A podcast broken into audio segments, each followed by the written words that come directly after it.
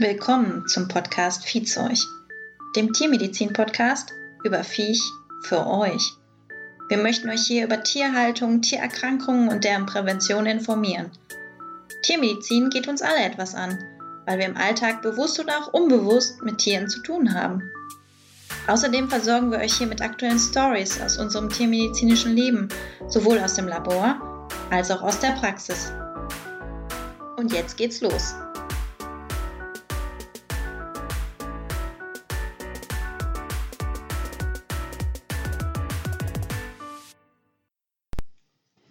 Kennt ihr das? Gekochte Milch im Kaffee.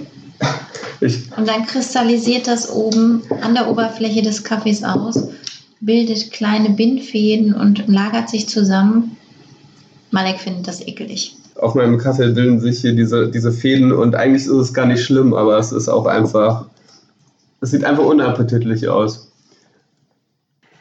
Ja, wir waren uns erst nicht einig, in welches Thema wir heute in dem Podcast behandeln möchten euch vorstellen, vielleicht etwas näher bringen. Aber wir haben uns jetzt geeinigt darüber, dass wir etwas über unser Studium erzählen möchten. Ich habe ja in Wien studiert und da gibt es einige nette Bereiche, die ich erzählen kann. Und Malik hat in Gießen studiert und da wird er auch sicher die eine oder andere Geschichte zu beitragen können. Es ist so, dass das Studium in verschiedene Bereiche gegliedert ist. Man hat ein Vorphysikum, dann Physikum und dann kommt der klinische Teil. Ja, und wie kann man sich das vorstellen? Also das Vorphysikum, da hat man dann so Fächer wie ähm, Anatom Anatomie, äh, die hat man dann schon, die kommen dann, werden dann aber später erst prüft. Das Vorphysikum ist ähm, vor allem Physik, Chemie, Zoologie und Botanik. Das sind so die vier Fächer, die da geprüft werden. Das ist am Anfang ein bisschen kräftezehrend, weil man fängt ja Tiermedizin an zu studieren und will unbedingt gleich ans Tier. Da muss man dann sozusagen erstmal ein Jahr durch, wo man sich dann hauptsächlich eigentlich mit anderen Themen, mit so Grundlagenfächern auseinandersetzen muss. Tatsächlich ist es ja so, dass die zu erwartenden Studienanfängerzahlen immer noch deutlich darüber sind, was eigentlich die fünf deutschen Universitäten dann auch aufnehmen können. In der Regel ist es so, dass ähm, ungefähr auf einen Studienplatz vier Bewerber kommen. In den letzten Jahren ist es zum Teil vorgekommen, dass wir rein weibliche Studiengänge hatten, die dann gestartet sind. Also der maskuline Anteil. War, war das so, dass da nur Frauen in einem Studiengang waren? 100 Prozent Frauen. Wo, wo bei euch in Wien, oder? Bei uns nicht. Wir hatten einen sehr hohen Männeranteil im Studiengang. Also ich denke so um die 15 Prozent äh, Männer waren bei uns vertreten. Aber in Hannover gab es Studiengänge, die tatsächlich zu 100 Prozent weiblich waren. Ah, krass. Ja, dann ist halt auch immer die Frage, naja, warum sind das jetzt äh, so viel mehr Mädels als Jungs, die irgendwie Tiermedizin studieren? Hm, da sagen manche, naja, liegt an den Noten, weil Jungs ja tendenziell irgendwie nicht so gut in der Schule sind. Wahrscheinlich sind aber auch die Jungs, also man hat ja einen sehr hohen Numerus Clausus dann für ähm, oder eine zu, sehr hohe Zulassungsbeschränkung fürs Tiermedizinstudium das liegt dann immer so zwischen 1,3 und, und äh, 1,9 ungefähr. Ja. Und dann gibt's, ähm, haben verschiedene Unis verschiedene Aufnahmeverfahren, also die dann nicht nur über die, die, die Note gehen, da gibt es dann Auswahltests. Zum Beispiel in Berlin und Hannover gibt es die. Ähm, in Gießen zum Beispiel war das so, als ich mich da beworben habe, also wenn man irgendwo Leistungskurse hatte, ähm, die naturwissenschaftlichen Bereich abgedeckt haben, dass man da, dass man die do doppelt angerechnet bekommt. Also wenn man irgendwie Physik oder Chemie LK hatte oder Bio LK, hat man dann im Grunde mehr Punkte bekommen und das wurde dann im Grunde auf ähm, die Durchschnittsnote im Abi wurde das draufgerechnet. Im Grunde genommen ist es ja wenig aussagekräftig äh, bezüglich des Numerus Clausus, inwieweit man für den tierärztlichen Beruf geeignet ist. Klar ist es eine Möglichkeit, möglichst ähm, gezielt und schnell dann eine Auswahl zu treffen vor allem wenn wir halt deutlich mehr Bewerber oder Bewerberinnen haben auf einen Studienplatz. Schlussendlich gibt uns das aber kaum eine Aussage darüber, ob man dafür geeignet ist, ob man das Studium durchzieht, ob es so ist, dass man ähm, tatsächlich nach dem Studium auch in diesem Berufsfeld dann weiter arbeitet. Und ähm, ich sehe das schon als eine deutliche Verbesserung an, dass man sich nicht mehr nur ausschließlich auf den Numerus Clausus verlässt, sondern auch noch andere Kriterien in dieses Auswahlverfahren mit einfließen lässt. Und ich denke, am besten ist tatsächlich auch persönliche Auswahlgespräche zu führen, wo dann ähm, Professoren mit ähm, da Professoren mit anderen Studierenden oder tatsächlich auch Lehrpersonal vor Ort sitzt und dann mit den zukünftigen ähm, Studierenden sich unterhalten und verschiedene spezielle Fragen stellen, um dann vielleicht auch mehr über die Motivation des Einzelnen herauszufinden. Das ist natürlich super aufwendig. Also das kostet natürlich enorm Kapazitäten, wenn man sowas machen will, vor allem wenn man so viele Bewerber hat wie in der Tiermedizin, weil viele natürlich der Beruf Tierarzt irgendwie ein Traumjob ist, deswegen viele Leute das natürlich studieren können. Wenn man den Studienplatz dann aber hat, hat man es dann eigentlich fast geschafft, oder? Ja, natürlich gab es bei mir im Studiengang auch einige, die dann überlegt haben, ähm, nach Beginn des Studiums dann nochmal nach Deutschland zu wechseln. Ähm, es gibt immer dann auch die Möglichkeit für Quereinstiege oder diesen sogenannten Studienplatztausch. Ähm, haben Freunde von mir auch innerhalb von Deutschland probiert, dass sie halt zwischen München nach Hannover oder von Hannover dann nach Berlin gewechselt sind.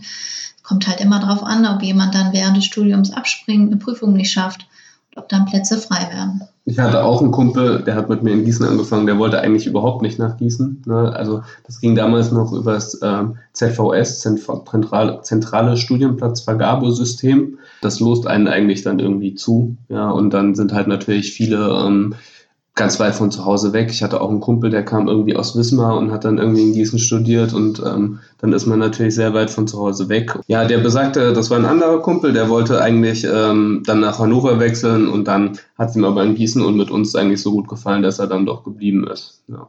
Ja, das war ähnlich. Also die meisten, die mit mir gestartet haben, sind tatsächlich dann auch da geblieben, weil es einfach so gut war und sich so schnell eine Gemeinschaft gebildet hat man dann ehrlich gesagt auch nicht mehr die Notwendigkeit gesehen hat, dann eventuell das alles nochmal auf sich zu nehmen, neue Leute wieder kennenzulernen, wenn man sich dann für diesen Studienplatzwunsch entschieden hätte. Warum, warum hast du dann in Wien studiert? Also wolltest du nach Wien oder ähm, hast du in Deutschland keinen Platz bekommen? Ähm, hätte einplanen müssen, also fünf Jahre. Und ähm, ich mich dann ähm, erkundigt habe, in welchen europäischen Ländern man auch Tiermedizin studieren kann und dann gab es tatsächlich ähm, eine Veränderung innerhalb des Systems in Österreich und dann war es möglich, tatsächlich auch größere Bewerberzahlen aus ähm, Deutschland zuzulassen. Inzwischen ist das schon wieder geändert. Sie wurden quasi auch etwas überrannt von deutschen Bewerbern, die das dann auch probiert haben, natürlich dort dann Tiermedizin zu studieren. Wie viel, wie viel Prozent äh, in Wien waren ungefähr Deutsche, als du da studiert hast? Kannst du das ungefähr sagen?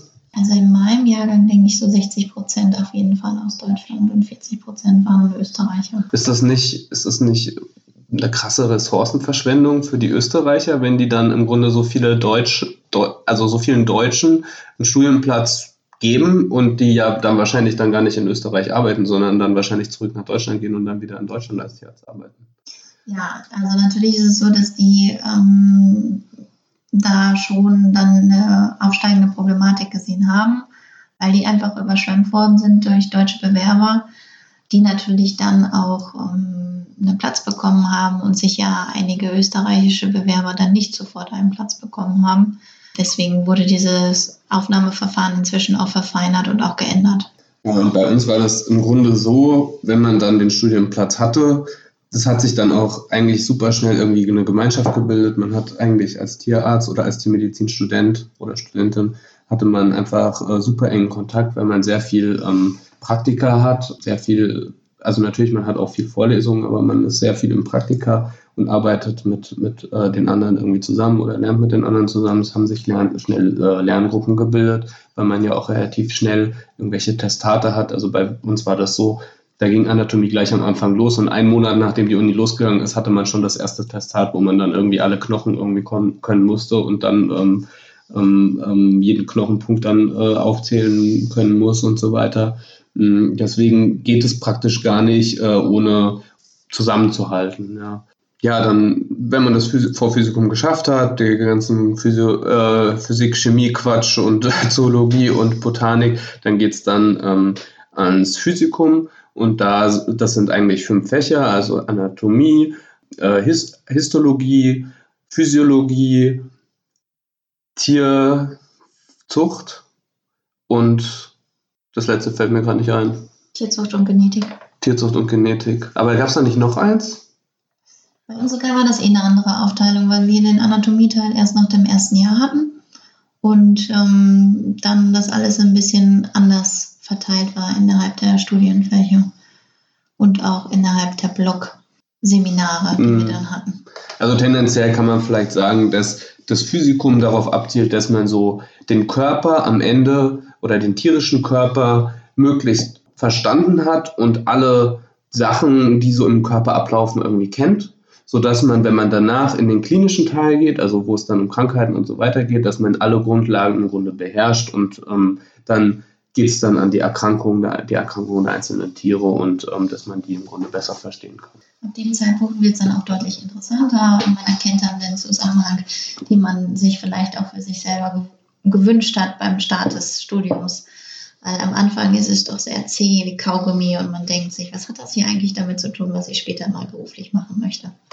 Es ist nichtsdestotrotz so, also das war zumindest bei uns in Gießen so, dass man relativ wenig, finde ich, am Patient war. Also man hat doch relativ viel lernen müssen und, und relativ viel, wenig am Patienten, aber das, da konnte man sich Abhilfe schaffen, indem man zum Beispiel irgendwo an der Uniklinik irgendwie mitarbeitet oder mithilft oder vielleicht auch ähm, ein Tierarzt oder eine Tierärztin, die man kennt, dass man da im Grunde regelmäßig Praktika macht und sich so ähm, wichtige, wichtiges Wissen und wichtige Skills im Grunde aneignen kann. Ja, bei uns war es so, dass wir tatsächlich dann im Ende des zweiten Teils dann entscheiden mussten, in welches Modul wir gehen. Und da ist es tatsächlich so gewesen, dass natürlich die meisten ins Kleintiermodul wollten, aber es gab auch ein Pferdemodul wo dann schwerpunktmäßig diese einzelne Tierart thematisiert worden ist über ein Jahr.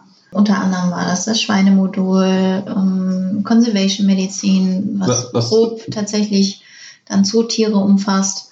Ähm, dann auch Versuchstierkunde, Bojatrik, also sprich große und kleine Wiederkäuer. Das ist natürlich auch immer so ein Thema, was unter den Studenten derzeit gefordert wird, weil die Medizin sich ja immer mehr spezialisiert und man ähm, aus dem Studium eher so als, sage ich mal, entweder man, manche sagen, man geht als Generalist raus, andere sagen, man kann gar nichts. Also man hat von bei allem irgendwie ein bisschen reingeschnuppert, aber so richtig äh, kennt man sich dann auch nicht aus.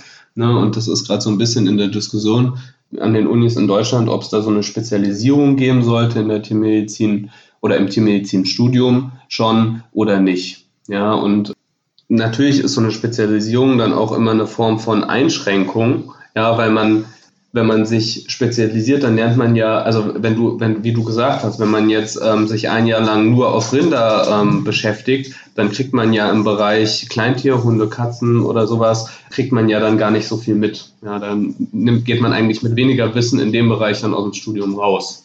Das stimmt. Und es ist tatsächlich so, dass man ähm, sagen kann, dass ich mich schon ganz gut vorbereitet gefühlt habe, dann durch mein Kleintiermodul. Ich war in einem Kleintiermodul durch das, was wir dort gelernt haben, dann auch für die Praxis. Ich bezeichne den, das Tiermedizinstudium gern so als Führerschein, also dass man einfach ganz viele Prüfungen macht und dass man am Ende, sage ich mal, das Ganze darf. Ja, also tendenziell darf ein Tierarzt, wenn er aus dem Studium kommt, eigentlich alles machen, wenn er es sich irgendwie zutraut und wenn er die Kompetenzen hat. Ja, aber das ist natürlich auch sehr schwammig alles. Ja, und dann ist es halt im Grunde so, dass man nach dem Studium sich dann spezialisiert und dass man dann guckt, naja, welcher Bereich interessiert mich irgendwie besonders und in welchem Bereich möchte ich dann am mehr arbeiten oder am liebsten arbeiten. Also es ist meistens so, dass Tierärzte nicht mehr alles machen oder alle Tierarten, wie das früher so war, weil das einfach nicht mehr geht. Man kann sich eigentlich nicht mit allen Tieren so gut auskennen, als dass man das alles behandeln kann. Es gibt dann verschiedene Formen von, ähm, von Tierarztpraxen. Es gibt teilweise auch Gemischtpraxen, wo dann ein bisschen Großtier noch gemacht wird und dann auch Kleintier. Aber tendenziell geht es da dahin, dass Tierarztpraxen entweder nur Rinder behandeln oder nur Hunde und Katzen oder dann halt auch vielleicht äh, irgendwie Exoten. Ja, und ich denke, dass wenn man aus dem Studium kommt, tatsächlich so ein bisschen eine Tendenz hat, wo man hingehen möchte, vielleicht durch die Praktika, die man gemacht hat, es ist sehr ratsam, möglichst sich viele Praktika anzueignen oder dann auch zu besuchen, die unterschiedlich sein sollten. Nicht nur tatsächlich bei einem Tierarzt, der im Freundeskreis ist oder bei einem Bekannten, den man halt schon während seines ersten Schülerpraktikums besucht hat, sondern wichtig ist es tatsächlich auch möglichst großflächig zu schauen und dann verschiedene Eindrücke zu gewinnen, damit man nachher dann auch besser entscheiden kann, in welchem Bereich man hineinpasst. Wir können ja jetzt nochmal so ein bisschen zurück ins Studium gehen und halt ein bisschen erzählen, was man da für Fächer hat und was man da alles so lernen muss, weil ich denke, das ist vielen auch gar nicht so klar und vielleicht auch ganz interessant zu wissen. Ja, kommen wir doch mal zu meinen Lieblingsfächern. Das war einmal Chemie, Biochemie und Physik. Das war gar nicht so einfach, weil ich das auch nach dem Abitur ähm, für mich abgehakt hatte. Ich hatte einen Bio-Weich-Leistungskurs, aber die restlichen Fächer hatte ich nicht im Abi. Und da musste ich wirklich nochmal richtig reinklotzen, damit ich das, äh, diese Hürde, und das kann man wirklich sagen, es war eine Hürde, dann auch genommen habe. Also ja, ich hatte, also ich, bei mir war es auch so, dass ich, ähm, äh, also Bio und, und äh, äh, Chemie hatte ich schon im, im, im Abi. Physik hatte ich dann irgendwann in der 10. abgewählt und da fängt man dann halt auch von vorne an. Ähm, aber das sind so Hürden eigentlich, ich finde, wenn man die am Anfang geschafft hat, dann, dann geht es auch eigentlich. Dann wird es auch langsam interessanter und sobald dann irgendwie die Anatomie kommt und so, das sind ja dann Fächer, wo man dann wirklich weswegen man wirklich Tiermedizin studiert und die dann halt auch super interessant sind, auch wenn man sehr, sehr viel lernen muss. Vielleicht, naja, die, die jetzt nicht Tiermedizin studieren, wie kann man sich so Anatomie vorstellen? Also man steht dann natürlich im sogenannten Prep-Saal, also im Präpariersaal und da sind dann im Grunde so ähm, ja, Metalltische, die dann so einen Ablauf haben und auf diesen Metalltischen liegen dann halt Tierkadaver. Das ist dann auch unterschiedlich. Manche Tierkadaver sind unkonserviert. Also ein Freund von mir, der hat in Budapest studiert. Da waren die meistens äh, frisch Ne? Das Problem ist, dass so ein frischer Tierkadaver, der hält sich halt nicht so lange. Ne?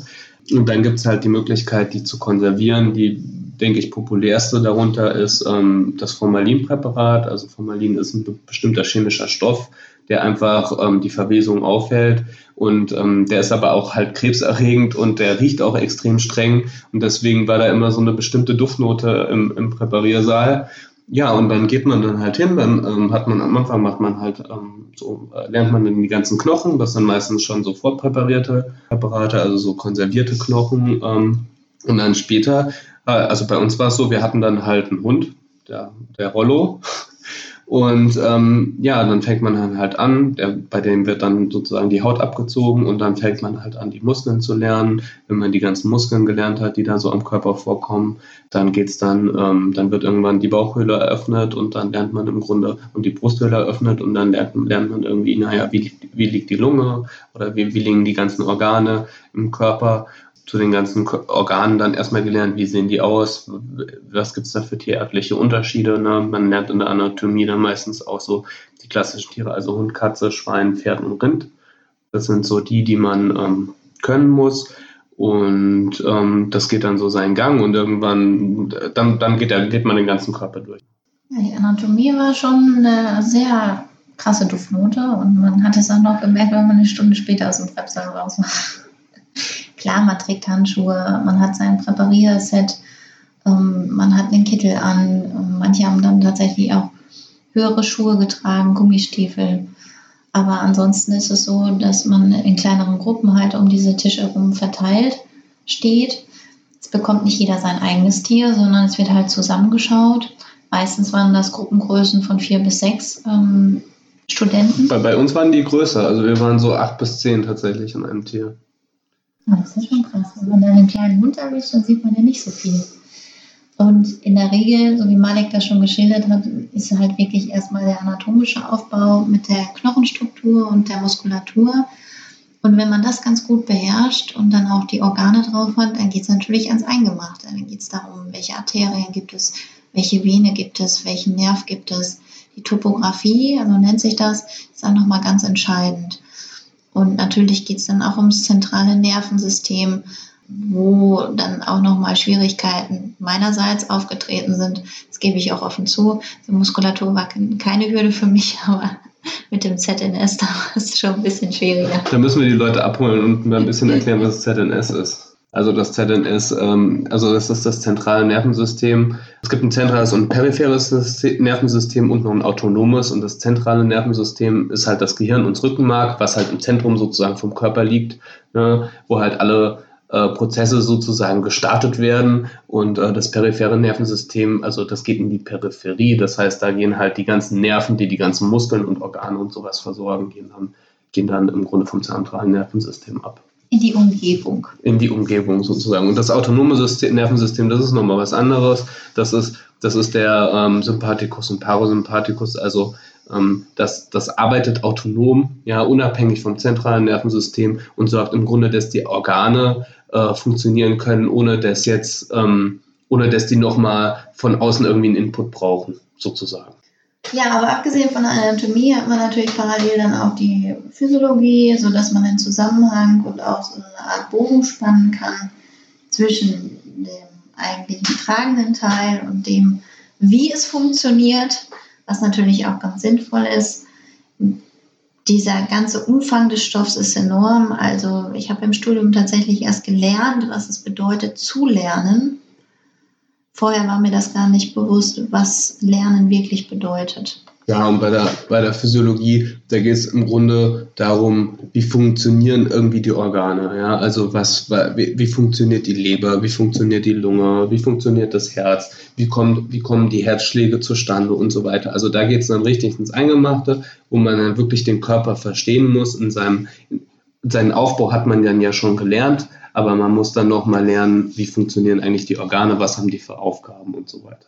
Und dazu kommt dann eigentlich noch die Histologie, was mich absolut interessiert hat und sehr interessant war, Mikroskopieren, den Organaufbau in seinen kleinsten Einheiten, in Zellstrukturen zu erkennen, zu verstehen, wie ist eine Zelle aufgebaut, was ist Nervengewebe, was unterscheidet jetzt das Lebergewebe vom Nierengewebe und so weiter. Also das alles zusammen verknüpft, bildet doch dann ein großes Ganzes. Genau, und bei der Histologie, man muss sich das so vorstellen, also die Organe, die werden so in so kleine Scheibchen geschnitten und ähm, diese Scheibchen werden dann speziell gefärbt und man kann sich, jedes Organ sieht sozusagen unter dem Mikroskop anders aus, weil jedes Organ ja aus verschiedenen Zellen besteht. Und die verschiedenen Zellen muss man dann halt unterscheiden, man muss lernen, wie sehen die aus ähm, und dann auch das dann verknüpfen, wie sie natürlich funktionieren. Ja, das, das ist so im Grunde die Histologie. Die Histologie ist, also für mich ist die Histologie natürlich eines der wichtigsten Fächer gewesen, weil ich jetzt in meinem Beruf viel ähm, Pathohistologie mache. Also man, man muss immer, man, da gibt es so zwei Begriffe in der Tiermedizin oder in der Medizin. Man sagt, etwas ist physiologisch oder etwas ist pathologisch. Physiologisch ist, wenn etwas irgendwie normal ist, wenn es normal funktioniert. Und pathologisch ist, wenn irgendwas irgendwie krankhaft funktioniert. Und die Pathohistologie ist ähm, eine Methode, dass man in diesen Organschnitten feststellt, ob die Zellen normal aussehen oder nicht oder wie die krankhaft verändert sind. Das heißt, für mich war das einfach ein super wichtiges Fach. Jetzt so im Nachhinein, im Studium habe ich das natürlich noch nicht so auf dem Schirm gehabt, dass das für mich später so wichtig wird, aber mit dem, mit dem ich eigentlich täglich arbeite. Und das war nämlich dann auch der nächste Punkt im Studium. Erst lernt man, wie sieht es eigentlich normal aus? Also wie sieht der Körper normal aus, wenn man ihn öffnet, wenn man sich die Muskulatur anschaut oder dann auch unter Mikroskop die einzelnen Zellen. Und wenn man das kapiert hat, dann lernt man, wie sollte es nicht aussehen. Und da sind wir dann bei der Pathologie und bei pathologischen Prozessen, die sowohl jede Zelle betreffen kann, als auch dann einzelne größere komplexe ganze Organe. Und bei der Pathologie war es im Grunde so, da hat man dann auch natürlich ähm, so Seminare und Vorlesungen, wo dann im Grunde erklärt wird, was, was es irgendwie für Erkrankungen gibt. Das geht dann auch immer so nach, ähm, nach Organkomplex, ne? also was gibt es für Herzerkrankungen, bei welchen Tieren gibt es welche Herzerkrankungen und so weiter, welche Lebererkrankungen gibt es, bei welchen Tieren gibt es welche Lebererkrankungen. Und dann endet man dann auch wieder im Präpariersaal, nur dass man diesmal nicht sozusagen die normale Struktur oder die normale Anatomie lernt, sondern dann sieht man bestimmte ähm, Krankheitsbilder ähm, und wie sie dann halt aussehen. Also man sieht dann zum Beispiel irgendwie eine Leber, die einen Abszess hat. Also ein Abszess ist, das hatten wir glaube ich auch schon mal erklärt, aber ein Abszess ist sozusagen so ein, ein, ein abgekapselter Prozess, in dem sich dann halt Eiter befindet. Oder ähm, eine Niere mit einer Zyste. Da bildet sich dann, wie erklärt man das dann am besten, was eine, was eine Nierenzyste ist? Innerhalb der Niere bildet sich ein Hohlraum, der flüssigkeitsgefüllt sein kann und dadurch dann das restliche Nierengewebe verdrängt. Und es gibt Nieren, die haben eine Zyste, aber es gibt auch Nieren, die haben ganz, ganz viele Zysten. Und überall dort, wo dann Zysten sitzen, kann natürlich die Niere nicht mehr richtig funktionieren. Und dann die Filtration gewährleisten, also die Reinigung des Blutes und die Entstehung von Urin. Und dann haben wir eine deutliche reduzierte Nierenleistung. Genau, und dann gab, das weiß ich noch, da gab es dann zwei klassische Fälle, die man dann auch in der Prüfung sagen musste. Da musste man sagen, ja, es gibt eine Nierenzyste und es gibt eine Zystenniere. Und diese Zystenniere ist wahrscheinlich, also ist häufig eine Erbkrankheit bei Katzen, ähm, die dann einfach nicht so leistungsfähig oder ähm, die, die, die auch beim, von der Zucht ausgeschlossen werden sollten, ja, weil das halt eine Erbkrankheit ist. Also die Jungtiere können die dann vererbt bekommen. Und so eine Nierenzyste und das ist nämlich ein schönes Beispiel, wie vielseitig die Tiermedizin ist. Und eine Nierenzysten, äh, Nierenzyste, die kommt äh, häufig bei Schweinen vor. Und bei der Schlachtkörperuntersuchung müssen die halt verworfen werden, weil, die, weil diese Nieren, die ähm, so eine Nierenzyste aufweisen, die sind genussuntauglich und sind nicht für den menschlichen Verzehr geeignet. Und da sieht man auch, finde ich ganz toll, wie vielfältig die Tiermedizin ist und wie vielfältig auch das Studium. Auf jeden Fall. Ja, ansonsten, das sind so die Basic-Fächer gewesen. Zum Teil haben die was. Die interessantesten Fächer auch, muss man sagen. Es gibt nämlich viele uninteressante Fächer auch, die man einfach lernen muss. Also bei uns war es auch ein ganz großes Thema, die eigentliche, ähm, ja, äh, das Rechtswesen. Das war absolut unnötig, aber im Nachhinein muss ich sagen, macht das schon Sinn, dass man sich auch so ein bisschen in rechtlichen Fragen auf jeden Fall aufgeklärt fühlt.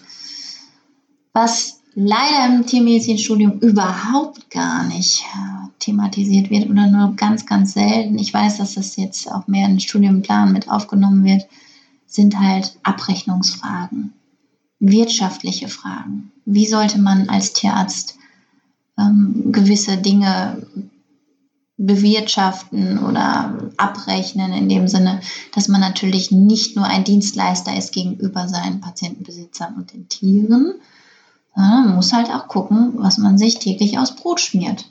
Ja, und ähm, da müssen wir vielleicht dann auch nochmal extra irgendwie drauf eingehen, aber das wandelt sich jetzt so langsam. Aber eigentlich, dadurch, dass so viele Tiere, Tierärzte oder Tierärztinnen selbstständig sind, ist das natürlich eigentlich fatal, dass sowas nicht im Studium vorkommt. Ne? Das ist einfach jeder, der irgendwie mit BWL zu tun hat oder der irgendwie von euch, der äh, in irgendeinem wirtschaftlichen Bereich arbeitet, der wird, dem, dem, dem fällt das wie, also der, dem wird das wie Schuppen von den Augen fallen und sagen, hä, wie, wie, das kommt überhaupt gar nicht vor im Studium. Das ist dann schon, sage ich mal, ein auch größeres Manko.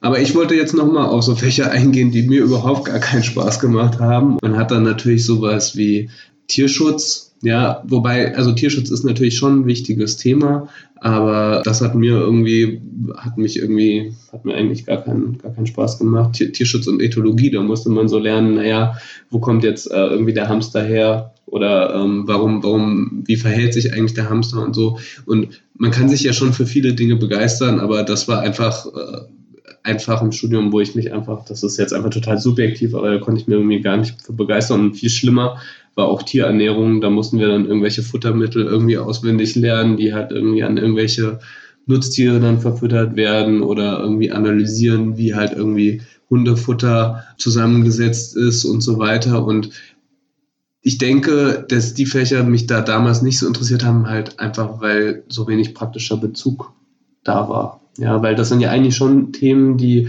in der, ähm, die man im tierärztlichen Alltag auch auf jeden Fall braucht. Die wurden halt einfach nicht so gut, sage ich mal, mit praktischem Bezug vermittelt. Ich kann da nur zu beitragen, dass wir hier tatsächlich auch einen äh, praktischen Teil im Futtermittellehrer hatten. Ähm, und zwar ging es da um das Lebensmittelkontrollrecht und Lebensmittelkontrolle. Jetzt für den Menschen tatsächlich Lebensmittelkontrolle. Und dann gab es einiges an Fleischproben und Konserven, die wir testen mussten. Und die Vegetarier standen die ganze Zeit daneben. Ich bin selbst Vegetarierin und wir mussten nicht an der Übung dran teilnehmen.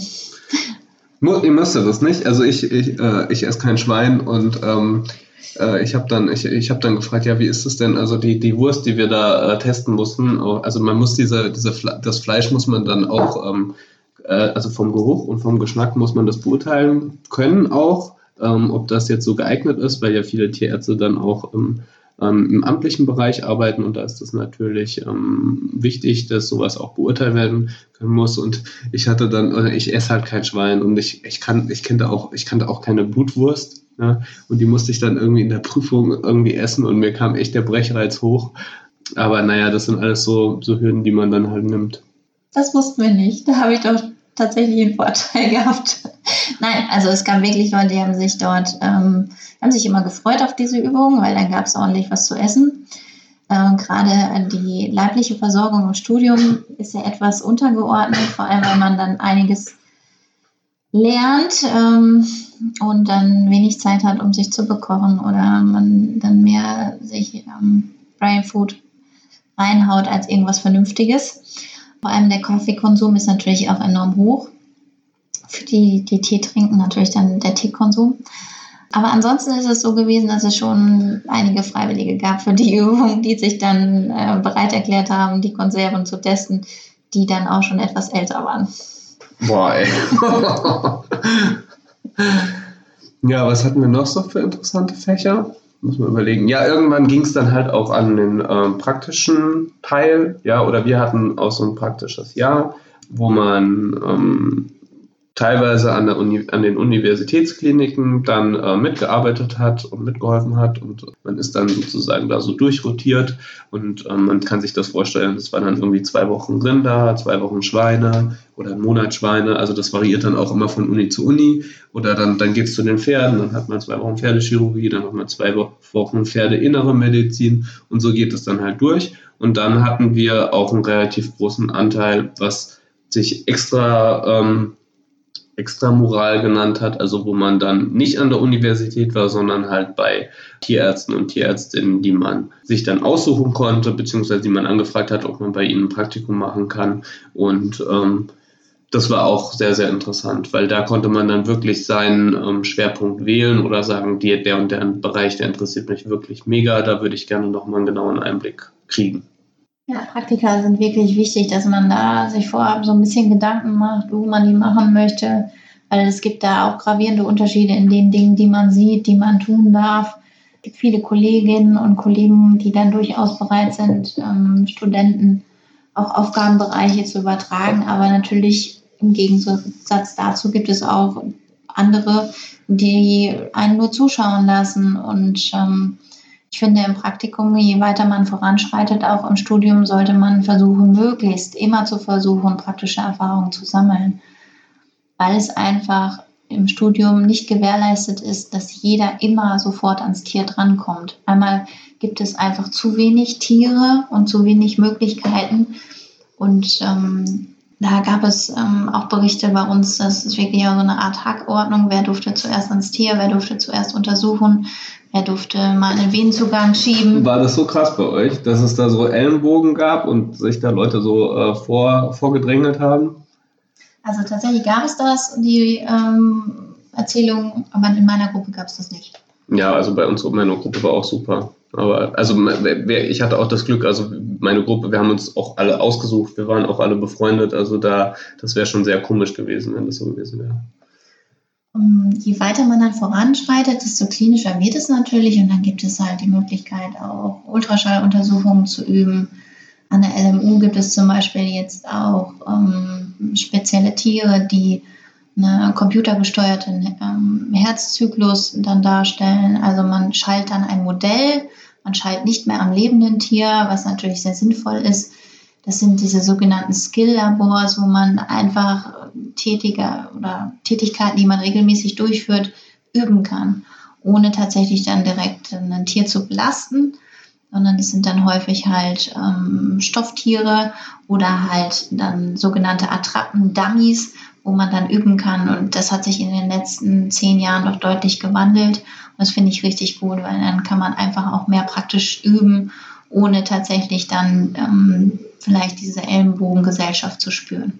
Ja, also ich weiß auch von Gießen, da gibt es das auch, so ein Skill Lab. Und ähm, ich weiß auch von Hannover, die haben das, glaube ich, als erste gehabt, dass man, dass die da auch so Dummies haben, an denen man äh, üben kann. Ja. Ja, wir haben, muss auch einfach mal sagen, wir sind ungefähr mit 300 Leuten gestartet im Studium. Und von diesen 300 Leuten haben das mit mir beendet ungefähr 150. Also wir haben uns halbiert in der Zeit des Studiums. Studium der Tiermedizin ist elf bis zwölf Semester, je nachdem, wo man studiert. In Wien ist es so gewesen, dass man zum Ende des Studiums auch eine Diplomarbeit ähm, anfertigen musste. Das ist in Deutschland nicht Voraussetzung. Also da endet das eigentlich mit den Abschlussprüfungen und danach ist man dann fertig. Tatsächlich gab es einige, die dann weitergemacht haben mit ihrer Dissertation, also mit der Anfertigung einer Doktorarbeit. Es ist ja auch immer noch ein großer Irrglaube, dass man kein fertiger Tierarzt ist, wenn man keinen Doktortitel besitzt. Ich denke, das ist auch nochmal ein eigener Themenkomplex, den man dann besprechen kann. Was bedeutet es eigentlich, eine Dissertation zu, anzufertigen oder einen Doktortitel zu besitzen? Muss man das? Will man das? Was hat das mit der gesellschaftlichen Anerkennung zu tun? Ich finde nochmal interessant, irgendwie darüber zu sprechen, wo wir Praktika gemacht haben, weil ähm, das ist doch immer ganz interessant, ähm, wenn man mit Kollegen und Kolleginnen spricht, wo die ähm, Praktika gemacht haben, weil teilweise die auch von Praktika berichten, die sie wirklich fürs Leben auch geprägt haben. Also wo man nicht nur irgendwie tiermedizinische Sachen gelernt hat, sondern auch vielleicht was fürs Leben. Wo hast du denn deine Praktika gemacht? Also ich war in Südafrika, in Pretoria. Ähm, wir haben da eine Kooperation, also die Wiener Universität mit ähm, der WetMed in Pretoria.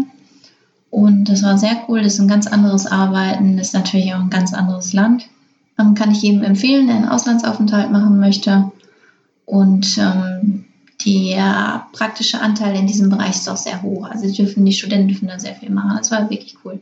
Ansonsten ist es so, dass ich ähm, meine anderen Praktikas, meine anderen Praktika tatsächlich innerhalb Deutschlands absolviert habe, an jeder veterinärmedizinischen Universität, die es gibt.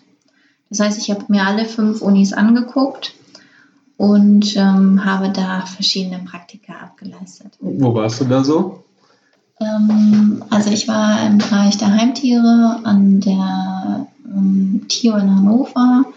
Ich habe einen Bereich gemacht in Leipzig und habe eine klinische Rotation auch mitgemacht an der LMU und war in Düppel an der Kleintierklinik und in Gießen war ich ähm, an der ähm, Vogelklinik. Das ist sehr interessant. Warum bist du da an die Unis gegangen? Wolltest du da nicht mal nochmal irgendwie Luft von draußen irgendwie schnuppern? Ja, jede Universität innerhalb Deutschlands hat ja einen gewissen Ruf, was deren Ausbildung betrifft, deren Standard. Und natürlich ist das individuell, was die jeweiligen Kliniken angeht. Also wir haben sowohl Vorteile und gute Bewertungen für Kleintiere und in manchen Unis haben wir ja schlechtere Bewertungen. Und ich habe mir da immer das Beste rausgepickt. Das ist sehr interessant.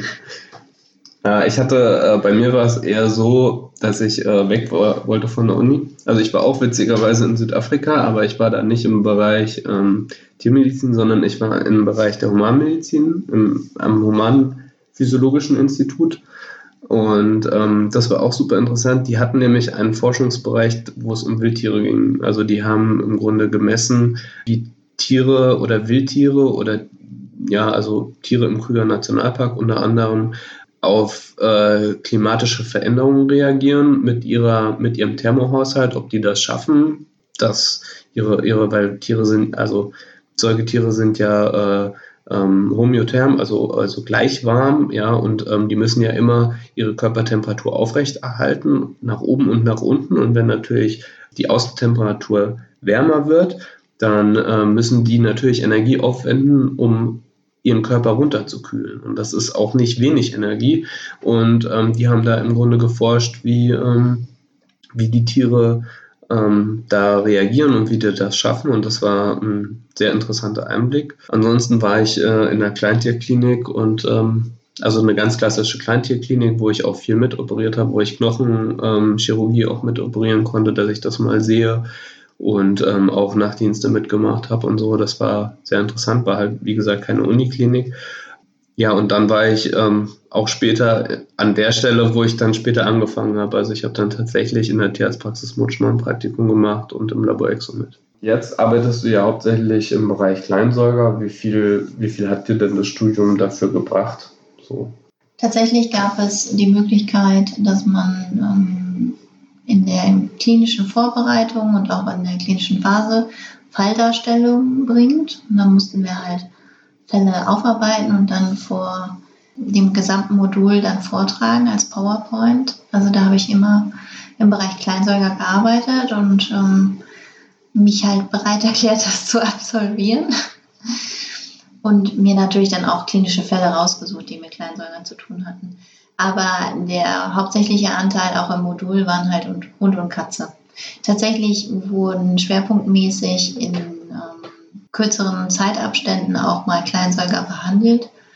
Aber an Wochenstundenzahl denke ich, dass wir da so sechs Stunden hatten höchstens, wo wir dann auch so eine Art Blockunterricht hatten. Prinzipiell kann man aber sagen, dass das ein Randbereich ist, der immer noch im Bereich Studiums gelehrt wird. Wenn man sich wirklich dafür interessiert, dann muss man eigene Initiative mitbringen, viel nachlesen, Kurse besuchen, vielleicht auch schauen, dass man während des Studiums halt schon Weiterbildungs- oder Fortbildungsmöglichkeiten, die nicht universitär sind, besucht. Gibt es ja verschiedene Anbieter ähm, oder halt auch auf Kongresse geht, die sich hauptsächlich mit kleinen Säugermedizin beschäftigen. Wie sieht das denn eigentlich in der Reptilienmedizin aus? Hattest du das Gefühl, dass das Studium dich da gut drauf vorbereitet? Also ich muss sagen, dass ich äh, im Studium mich da fast gar nicht mit beschäftigt habe.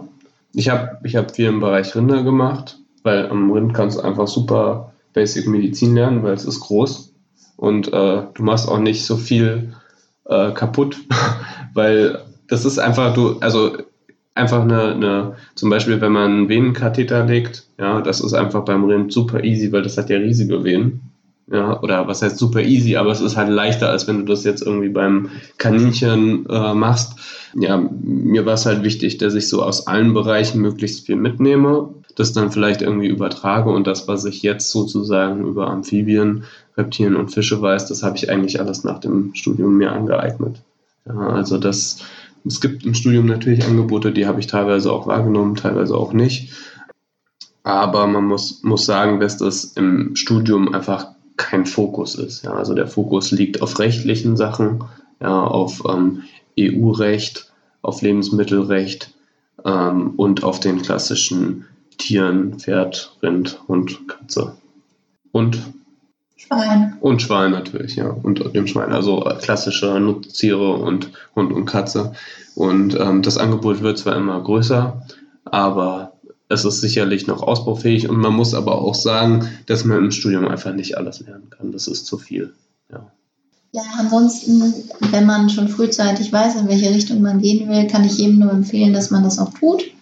Dass man sich halt dann gezielt nach Organisationen umschaut, Arbeitsgemeinschaften, die sich mit den jeweiligen Tierarten beschäftigen, die einem persönlich auch am Herzen liegen oder wo man sich ähm, auch vorstellen könnte, später dann zu arbeiten oder mitzuarbeiten. Das ist doch essentiell. Es gibt natürlich die Möglichkeit, dass man das erst alles nach dem Studium macht, weil das Studium an sich auch schon so zeitaufwendig ist, dass man meistens nicht noch ähm, persönliche Interessen großartig verfolgen kann. Das muss man auch mal hier sagen dass es wirklich nur wenige schaffen, parallel dann auch nochmal zu gucken, wie ist denn meine individuelle Weiterbildung. Aber nach dem Studium hat man auch dann die Möglichkeit natürlich, dass man ähm, dort individuell dann entscheidet, in welche Richtung es gehen sollte. Ja, ich würde sagen, abschließend, ähm, wir hoffen, dass wir euch so ein bisschen Einblick ins Tiermedizinstudium geben können. Vielleicht kann man da nochmal das ein oder andere Mal ein bisschen genauer drauf eingehen. Das war es jetzt von uns. Liebe Grüße. Euer Malek. Macht's gut, eure Melissa. So, das war's jetzt erstmal von uns. Wir freuen uns natürlich, wenn ihr wieder bei der nächsten Folge dabei seid. Natürlich wäre es super, wenn ihr uns Feedback zu dem Podcast gebt, uns Sternchen bei iTunes hinterlasst und uns Themenvorschläge zusendet. Hier geht es nämlich um Vieh und um euch.